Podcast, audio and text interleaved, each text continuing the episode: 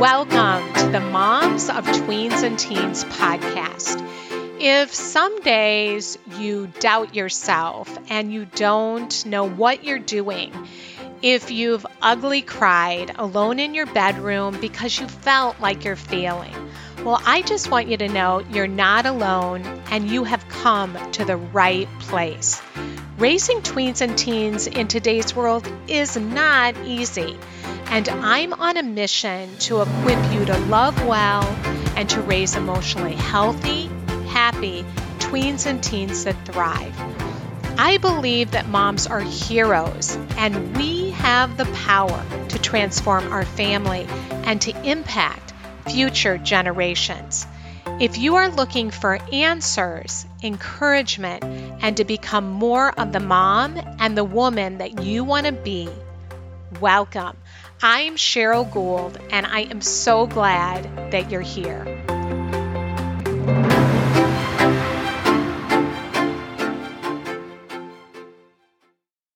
Hi, friend. Welcome to the show today. I'm so glad that you're listening in, and I've missed you. I've been gone for two weeks. We uh, did our three day free workshop training and it was so much fun. Hopefully, you joined me, and then we opened up our inner circle membership, which we do twice a year. And it's been such an exciting and busy time, but I am happy to be back with you. And I did not realize that the research indicates that kids are most vulnerable to sexual abuse between the ages of 7 and 13. And unfortunately, engaging age appropriate educational materials that teach kids to recognize and prevent abuse are almost non existent until now. My special guest today is Dr. Amy Saltzman. And Dr. Amy is a physician, mindfulness coach, author, former Stanford gymnast, and abuse victim survivor. She calls herself a Sir Thriver of decades of covert emotional abuse. And she is also an expert on protecting children from abuse. In this episode, Dr. Amy shares with us her own personal story of abuse and how to spot and stop our own kids from being abused. Dr. Amy has developed a groundbreaking new training program called Spot a Spider that teaches children teens, and young adults how to protect themselves from all types of abuse sneaky, covert, emotional abuse, also known as grooming. Very interesting what she shares, and obvious, overt, emotional, physical, and sexual abuse. I learned so much interviewing her, and in this episode, she shares with us what you and your kids need to know to recognize and prevent abuse from happening. So I'm looking forward to you listening in and learning from Dr. Amy. Let's jump in.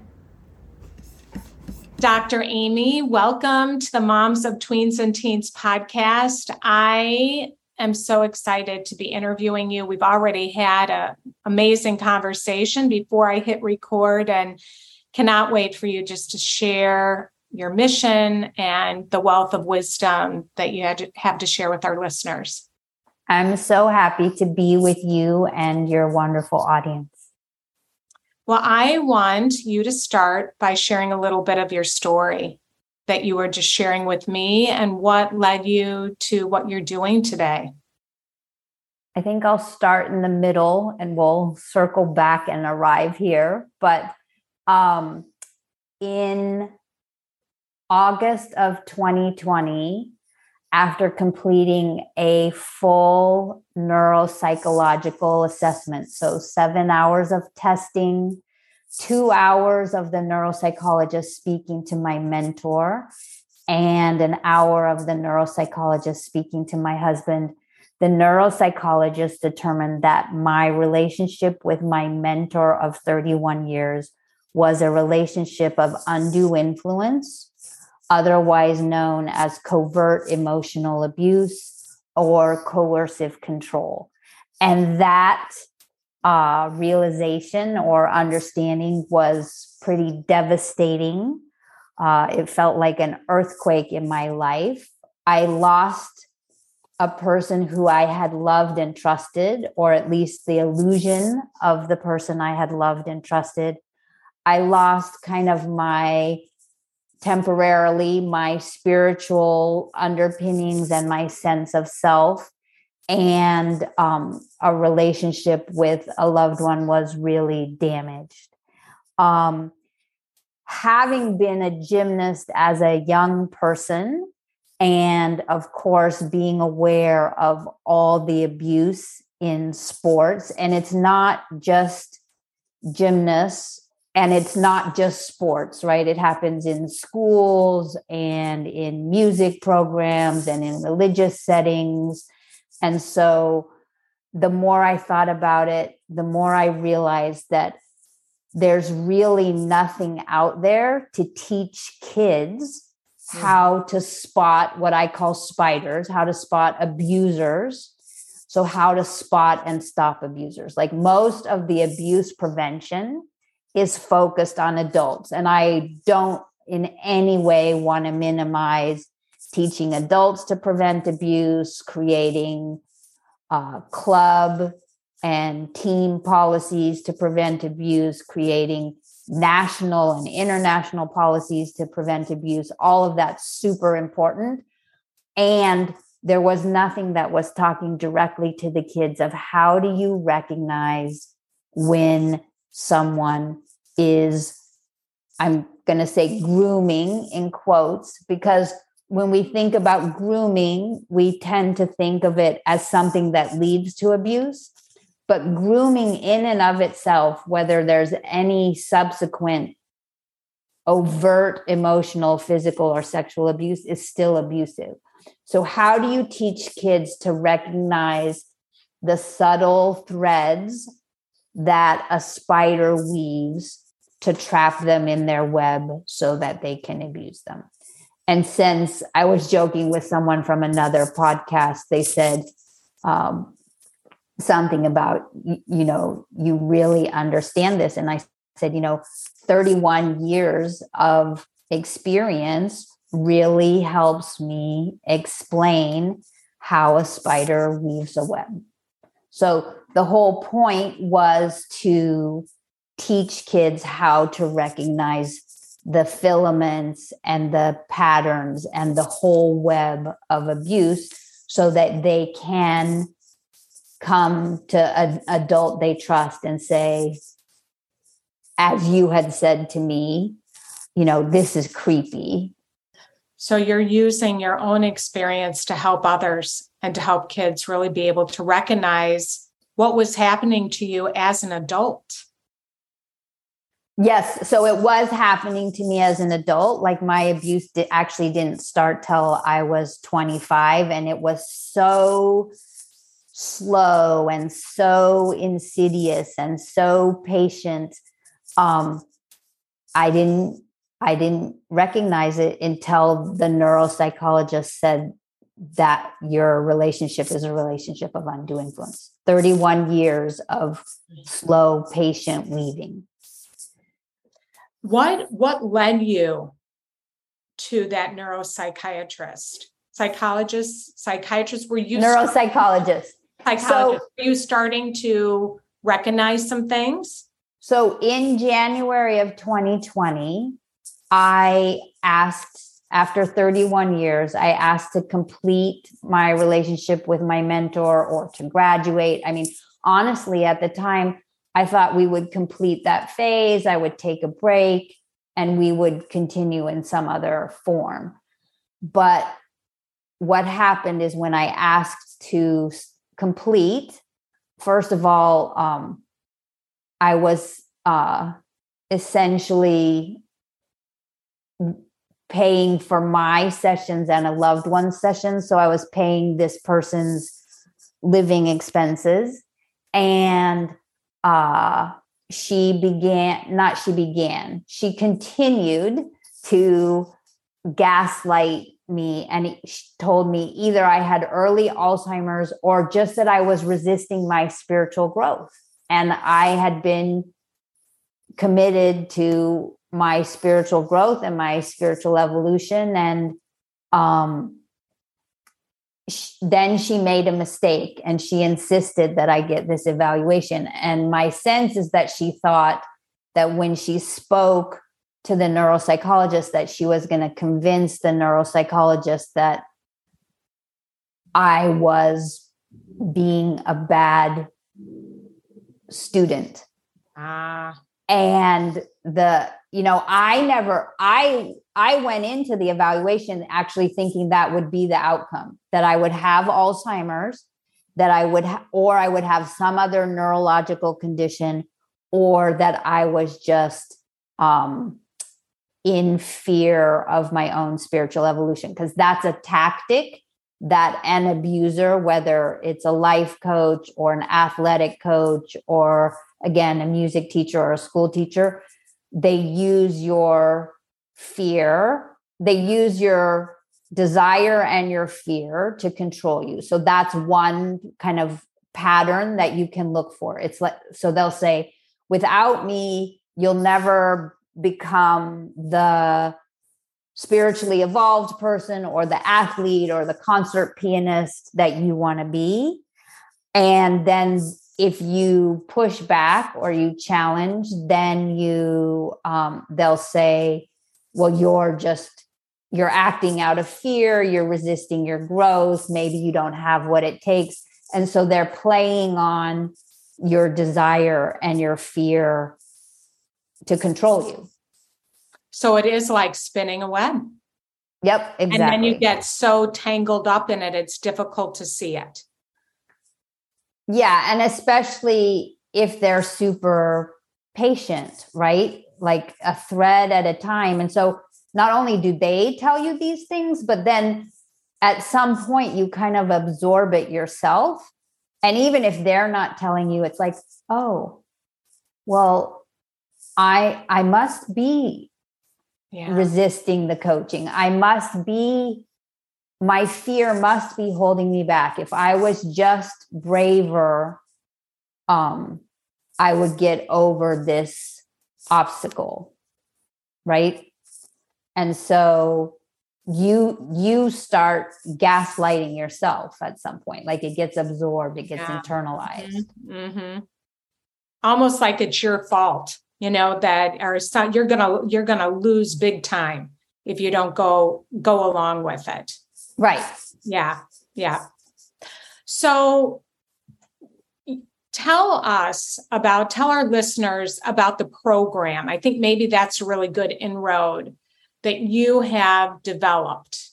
And it's spot a spider right? Right. So yeah. it's spotaspider.com and the main the two main pieces that are of most interest to your listeners are there are two videos. Mm-hmm. One is called How to Spot a Sneaky Spider. And that's all about how to spot these grooming behaviors and how. So it's showing your kids these are the behaviors that should cause concern. These are the behaviors that I want you to come home and tell me if you're coach or your guitar teacher does this. And then the second video is how so how to spot a sneaky spider is covert emotional abuse or grooming, which I think is the hardest because it's super subtle. Super, mm-hmm. super subtle. And then how to spot an obvious spider is actually how to spot obvious or overt emotional, physical, and sexual abuse. And they are obvious, but I still think as kids, as parents, we don't talk about them enough.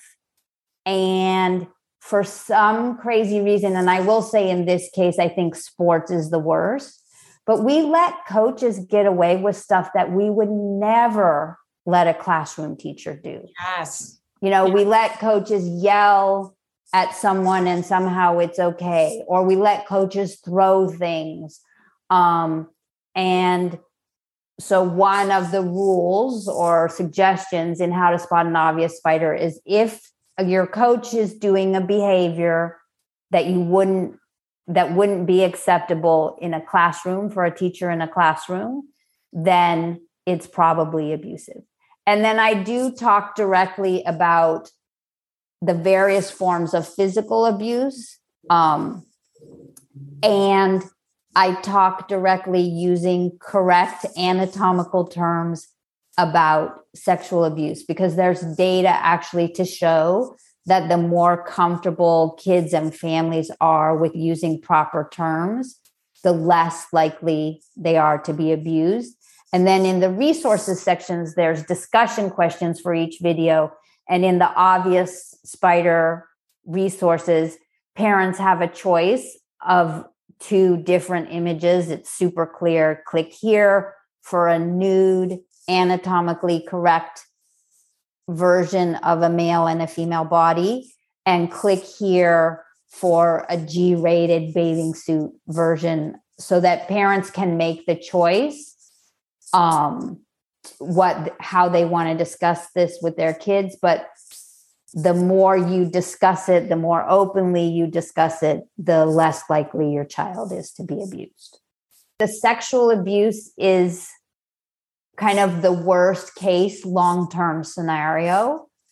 But what I'm trying to do with how to spot a sneaky spider is to back way, way up, go way, way upstream so that kids can recognize, for example, um, if someone starts, if you're on a team and someone starts texting you individually, or if you're on a team and the coach wants to drive you home or or something that sounds great like oh i'd really like to work on your free throw with you with no one else there like that's the place where i want people to start thinking about yes well, I am so grateful that you're doing this because that's where I think we go. We don't want anybody to sexually abuse our kids. So we're talking, but there's so many things that we're not talking about the abuse that begins to happen. And it happened at my kid's school with one of the teachers I was telling you before we got on here. And it ended up that this teacher started messaging my kid and it was in eighth grade and freshman year in high school and then started showing up at a game. And and he was like you know this is creepy. And and i was minimizing it at the time. I didn't know better. I was like well that's so nice. He's coming to your game. Or oh you know and i'm now that was probably gosh 13 15 years ago maybe not that long maybe 10 years ago 12 years ago. Anyway, now I realized he had that red flag feeling and he paid attention to his gut that it did not feel right. And, and that's, that's like right the game going to the game or a single text message or you know a hand that's just a little too low or a little too high like each one of those as as a child and as an adult, they're really easy to write off. And this is why I want people to start to see the pattern. Because what happened for me with the neuropsychologist is in that moment when she said it's a relationship of undue influence, it really was for me like there had been a spider web there all along there were people who loved me in my life who were saying like don't you see this thread? And for each thread i had an excuse. Like why do you jump and help her when she calls? And i would like jump you know it was it had a certain mm-hmm. urgency to it Mm-hmm. And I would I would say, oh, well, she's not feeling well and she just needs support. Like I thought I was being kind, but I didn't realize that the it was I was being controlled. Mm-hmm. And so going back to like your son, it probably wasn't just the game. the guy coming to the game. It was the text message and it was the comment and it was the he, mm-hmm. Subtle, weird thing that he said. And your son was seeing the the pattern. And so what I want to do is to make the pattern super explicit so that someone can say, "Oh, there's a, a whole web there and there's a spider and I don't want to get trapped in this web. And actually, I want to get an adult I trust to come remove this spider. Yes. And it was. And he ended up couple couple grades later, he got caught. So it was and and know, I wish your son was here because I'd love mm-hmm. to hear from him what were the other threads and patterns because he he picked up on it and he um he told you and he he also like stuck to his guns with you even though you said you were kind of dismissing it or explaining it. And that is what kept him safe. Yeah. Yeah i th- i want you to talk about some of the signs. I think there's even seven but as you say that, there were some things. He was coming home and he was saying, Oh, he told me that I'm his favorite student. And then he would, he would, you know, I think that even when he would come up to him, he was maybe a little too close. There was a little too much interest that felt like it crossed a boundary line. Um, so yeah. the first thing that that sneaky spiders do is usually they're super charming, they make you feel special, and they do something called love bombing. So you're my favorite student, or they might give you, I mean, it could be something simple, um, a pencil, or so, for example, with the gymnasts, right? The gymnasts were super food restricted by Bela and Marta Karolyi. And so Nassar would give them something to eat. Mm. And it's it doesn't have to be big. It just has to have kind of that sense of specialness. And then you have that sense of specialness and that sense of being seen and you don't want to lose that and you're in the inner circle and especially if you're in a situation like sports or a band or an orchestra or something where your playing time or your solos are dependent on this person, right? Like you want to play, you want to have a solo. And so you want to be in that inner circle. So that's all playing on the desire part. And as long as that part's working, they'll just keep being charming. But then if that part stops working, if someone like your son says, This is creepy, then often either they'll be more charming and see if that'll work and get the person to kind of chill out. Then they'll say stuff like, You can trust me. This is what all supportive English teachers do for their favorite students. Um, you know, I'm you don't there's no reason for you to be nervous. They'll say they'll say these types of things and then the person will think, well, you know, I thought he was creepy, but maybe he's just trying to help me. Maybe he really likes me. Maybe he does see something special in my writing or whatever he's saying. Um, but then if being charming doesn't work to kind of calm someone's healthy worries, like your son's healthy worries, then often they'll get nasty and they'll be they'll start kind of bullying you and saying well maybe you don't you don't really have what it takes to to write the great american novel or maybe you don't want to have what it takes in my case to spiritually evolve or in simone biles case maybe you don't have what it takes to be a world champion or an olympian.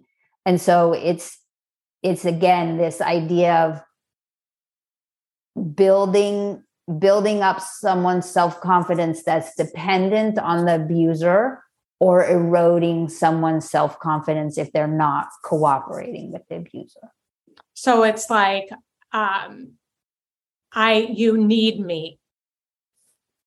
You need, you need me, me to succeed, and without me, your dreams won't come true. And in a lot of, you know, we're as a society, we've done a pretty terrible job in setting up our systems because, especially again with sports, but a lot of our systems, right? If the coach doesn't like you, you're not moving, you're not playing, you're not moving forward. And we've given people, individuals, way too much power. And then there's already an imbalance of power between the coach and I'm just going to use coach and athlete for now. Mm-hmm. There's mm-hmm. already an imbalance of power there. And then we give, as a society, we give someone even more power because they're determining the playing time. They're determining if you get recommended for the Olympic development program. They're determining if you get a spot on the Olympic team. I mean, then you've got just this crazy imbalance of power. Yeah. What are some of the other signs? Like kind of bragging and false humility, like uh, alternating. So, you know, one day they'll tell you, oh, I'm the greatest. And I'm going to stick again with athletes, but I'm the greatest coach. I'm the greatest piano teacher. Um, and mm. then often, if they don't want to be overtly narcissistic, then the following day they'll say, Well, I would never, you know, like people say I'm great, but I would never say I'm great. And then they'll often get people to refer to them. So they'll say, Well, you know, your friend, your teammate told her five friends that I'm great. And now all those five friends want to chain, train with me too. Um, and the other one is they'll deny their behaviors. Um, they'll say, I didn't say that, or I didn't do that, or you're not remembering it correctly, or that's not how it happened. Right. And that creates doubt in the person because it's like, no, actually, you did do that. But then the person's kind of going, well, did he or didn't he? Um, and then the last one is they'll start to see if you'll lie on their behalf. And just like with the touch, it'll you it'll usually start with something little. Like they'll say, "Oh, you didn't finish your drills."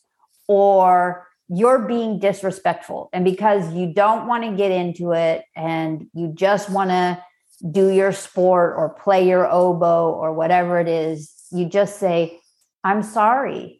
I'll finish my drills, or I'm sorry, I'll be more respectful. And then they know that you're susceptible to lying, you know, in a way that may harm yourself in the long run.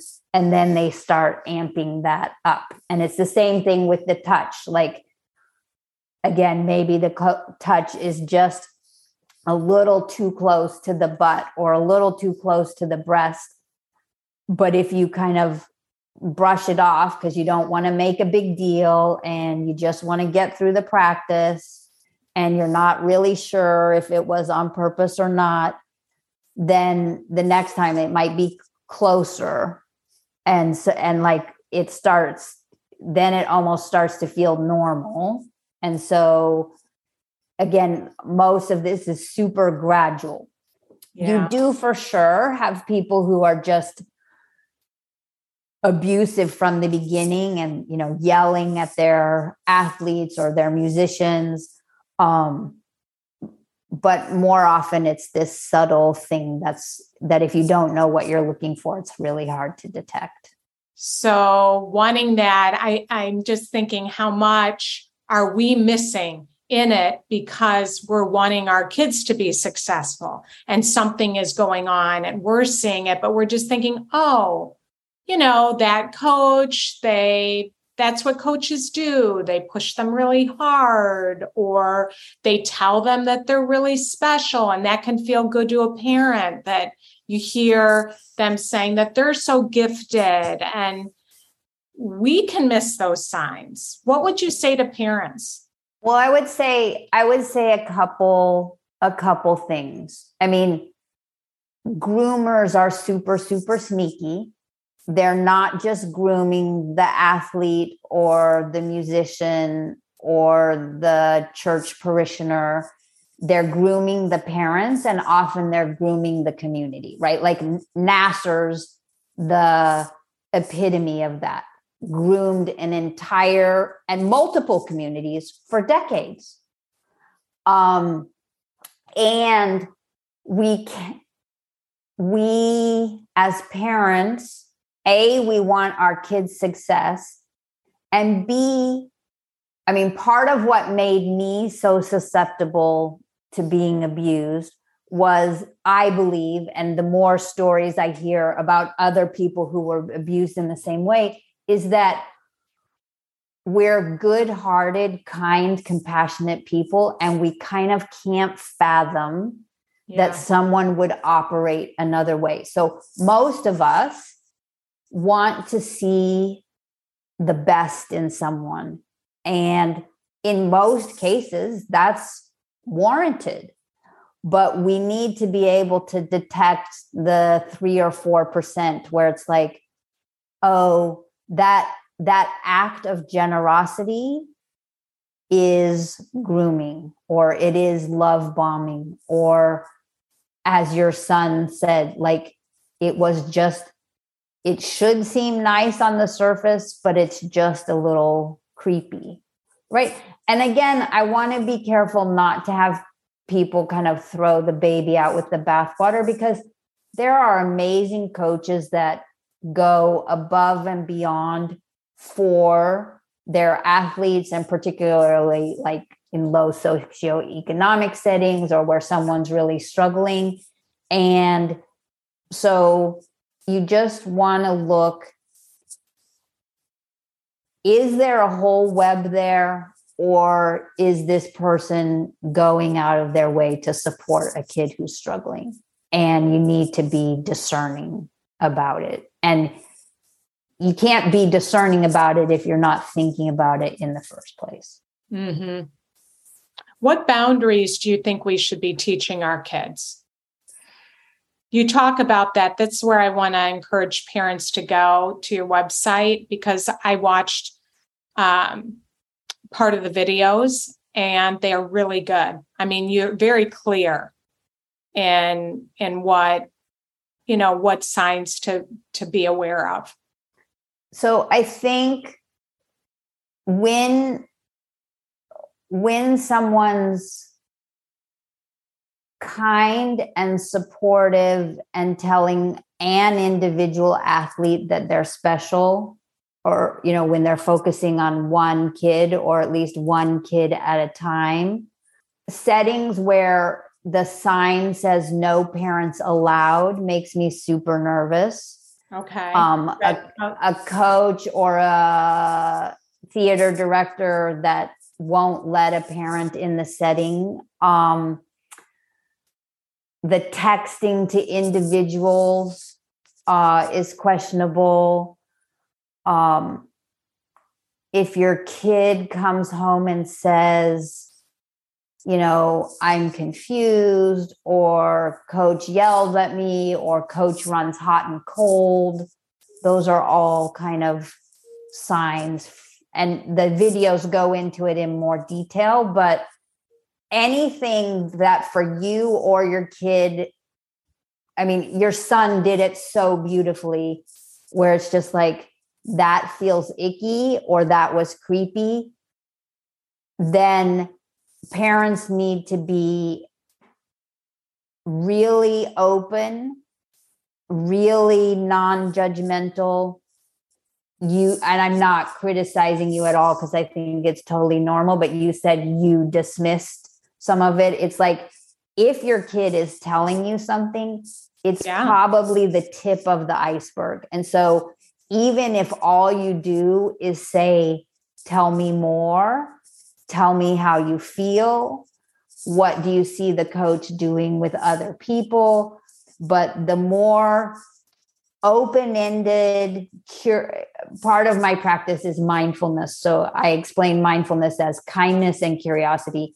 If you can approach anything suspicious that your child says with curiosity, like you're being a detective almost. Yes. Um, that's going to be the most helpful thing. Like being an open listener where your child feels safe to kind of bumble around because unless they've watched Spot a Spider and unless you've had some of these conversations, it's really hard to explain the behaviors. So they're going to start with mom, it felt creepy.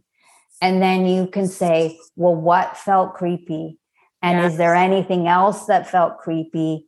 And like, just even how do you feel when he comes to watch your games? Um, what other concerns do you have? And it's not, it's not, they're not, I mean, right, I'm 58, happened to me for 31 years. It took me another year and a half to lay it out in a super simple, easy, accessible way. And it's so Subtle. It's, it's made to be dismissed. I mean, the reason yeah. you dismissed your son is because it's intentionally made to be dismissed. You told me before we talked that the guy came with his wife, right? So yeah. the logical thought for any healthy, non abusive person is oh, like he came with his wife that he what a nice guy right? Like and it's made it's made to be deceptive in that way. Yes. And it wasn't just a baseball game for high school. He was playing he ended up he he he was playing on a, a farm league team so it wasn't like he was coming to watch all the baseball players it was just him and he drove far with his wife. So there was a specialness to it. Right. I love specialness is a doozy. Yes, yes. And I, you know, I love that we're talking about this. And that's why I wanted to say I was dismissing it because I don't want parents to dismiss it. There was a piece of me that was getting something out of that.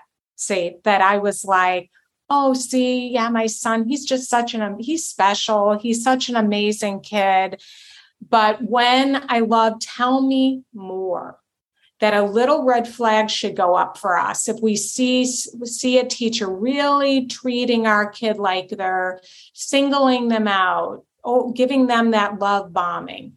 You know, certain things that we should have a red flag to say, tell me more. Because what ended up happening is he was telling me he wasn't answering his messages, and then he would love bomb him more. You know right that's the thing. If the yes. if the first charm doesn't work yeah. their go their first go to is to be more charming. And then after that they can um if the if someone's pushing back then they can get kind of nasty or they'll go to someone else. But you know often it's charm on on top of charm yeah yeah so good to be able to recognize, you know, listeners and to help our kids and tell me more. Um, what about the parent that's reluctant to talk to their kids? So, um, I have two answers to this. The first one is I want you to think about it the way you think about any other preventive care for your kids. So, I'm just going to start with crossing the street. When your kid was young, you taught them to stop at stop signs, stop at red lights, look both ways. You know, if the car is speeding up, don't cross the street. Um, and the thing is, this is what's in our control as parents. And we can talk later about what society needs to do to mm. address these issues. But as a parent, the thing that's in your control is teaching your kid the warning signs in their relationships. All I can say is, as awkward as this conversation is going to be for you, and it doesn't, I don't think it needs to be awkward. And I actually hope that I've made it super, super easy for people. Super easy, super approachable. There are discussion questions that accompany mm-hmm. each video. Like I've made it as straightforward as it could be. But I promise you that as awkward as you feel about this conversation, and I really hope you don't feel awkward, that you are going to feel way worse about having a conversation if your child experienced abuse, right? So you have to kind of compare. Would you rather talk about it, have it be awkward before and prevent it, or have it be really excruciatingly painful af- afterwards and not prevent it? And if you're a parent who didn't talk to your kid and whose kid was abused in some way, emotionally, physically, or sexually, what's done is done. You want to have compassion for yourself. You did the best you could with the knowledge that you had. And now you want to be having probably supported conversations, or at least make sure your child's having supported conversations with a trauma sensitive person to untangle what happened yeah. and to heal from that. Mm-hmm. But you definitely would prefer to have the awkward conversation now than have your child have to have those conversations later. Well, and it's nice that you have made these videos so accessible and it can be a tool for conversation because I think that's really what we need is we need those tools to help us uh, to have and it's it's very it's just really helpful and it really explains it very clearly what to be looking for because it can be it can be really kind of confusing in your mind when this is happening and you want to dismiss it and it just spells it out. And the idea is to make it simple easy approachable. Do it in the comfort of your own home. If you find it's valuable and you're in a position where you're on the PTA or you want to take it to your club director or to the director of the orchestra or to your um, the leadership at your church and say look like i did this with my kid. As important as it is for us to protect our own kids and right that's the place where we have control. There are things that we can lobby our schools, our clubs, our theater groups, our robotics groups to put in place also to protect our, our children. And so on the website, there's, a, in addition to the discussion questions, there's hiring questions and kind of screening guidelines so that when a team is hiring a coach, you ask these questions, and if they have certain answers, you're going to go, uh, this guy sounds like a spider, or this woman. Again, I want to make sure that we know that it can be any gender. Mm-hmm. This mm-hmm. woman sounds like a spider. I, I think we'll pass. You know, these are the things that we want to train people to to look for, and then there's broader policy recommendations. So, for example, a sports club should encourage people to watch Spot a Spider. They should do the screening and hiring for the coaches. They should train the coaches and the staff to spot spiders. They should have clear, anonymous reporting things. They should be committed to a zero tolerance policy. They should have a, a system for like promptly addressing abuse, and that should involve a trauma sensitive adult who's who's really the youth participants advocate right and then there should be international rules and international databases so i want this to go like from you with your kid at home on the couch watching the videos all the way to the International Olympic Committee. Here's what we need to do. For example, as abusers often hop from club to club or sport to sport. And so, really, we need international databases, and the databases should include not just sexual abuse, right? They should include emotional and physical abuse as well. Yeah, the hopping around, the hopping around and having been reported and then and nobody knows. Right. And then, right. Uh, so, one of the things in my kind of club's code of ethics is if we let someone go, because this is super common, if we let someone go, we're not going to say, oh, uh, they left for personal reasons or we had different coaching philosophies. They're going to say, we let this person go because we had concerning reports of abuse. And if they're really on their game, they're going to say that publicly to the media so that Nassar doesn't go from gym one to gym two. Yeah. Or the teacher doesn't go from this school to this school. Or, or the priest doesn't go like from that, this church that, to that church. Or the youth pastor. I mean, that has happened. Um, churches that we know locally that that's happened.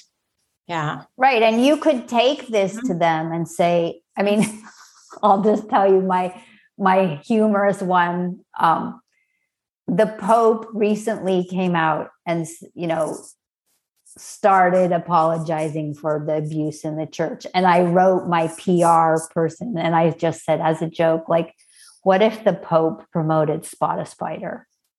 Yeah. Right? Like, how many people would that protect if the Pope promoted Spot a Spider around the world? Yeah. And, and it would be it would be a way for the church to make amends for all the abuse in the past. Because it's one it's one thing to say we're sorry. It's another thing to really proactively do something to stop it.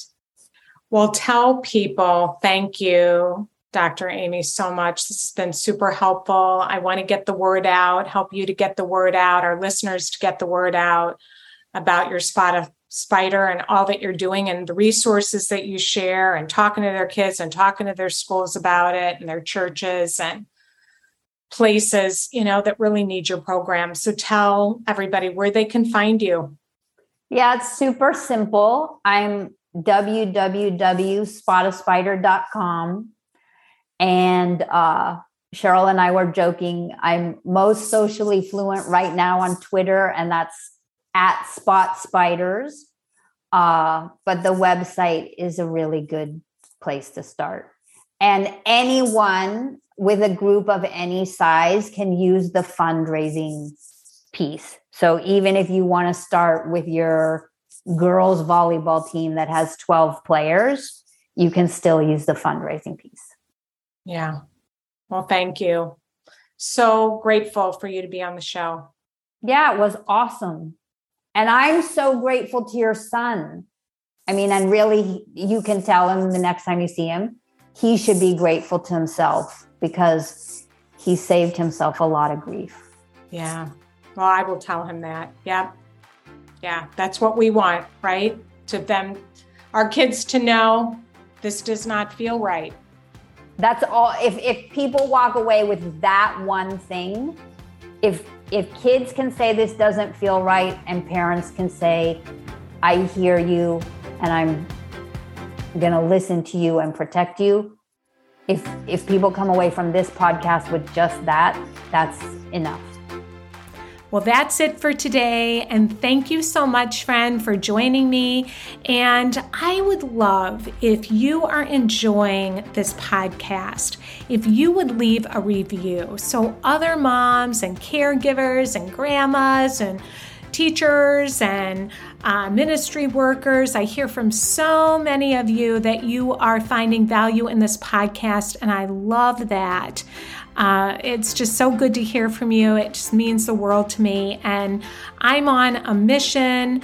Our team here at Moms of Tweens and Teen is on a mission to spread the word that there is support and value here on the Moms of Tweens and Teens podcast. So I'd love if you would leave a review if you're enjoying uh, enjoying the podcast here. So I cannot thank you enough to be part of this mission along with me. So have a great week, and I will be back next week. And I just look forward to being with you.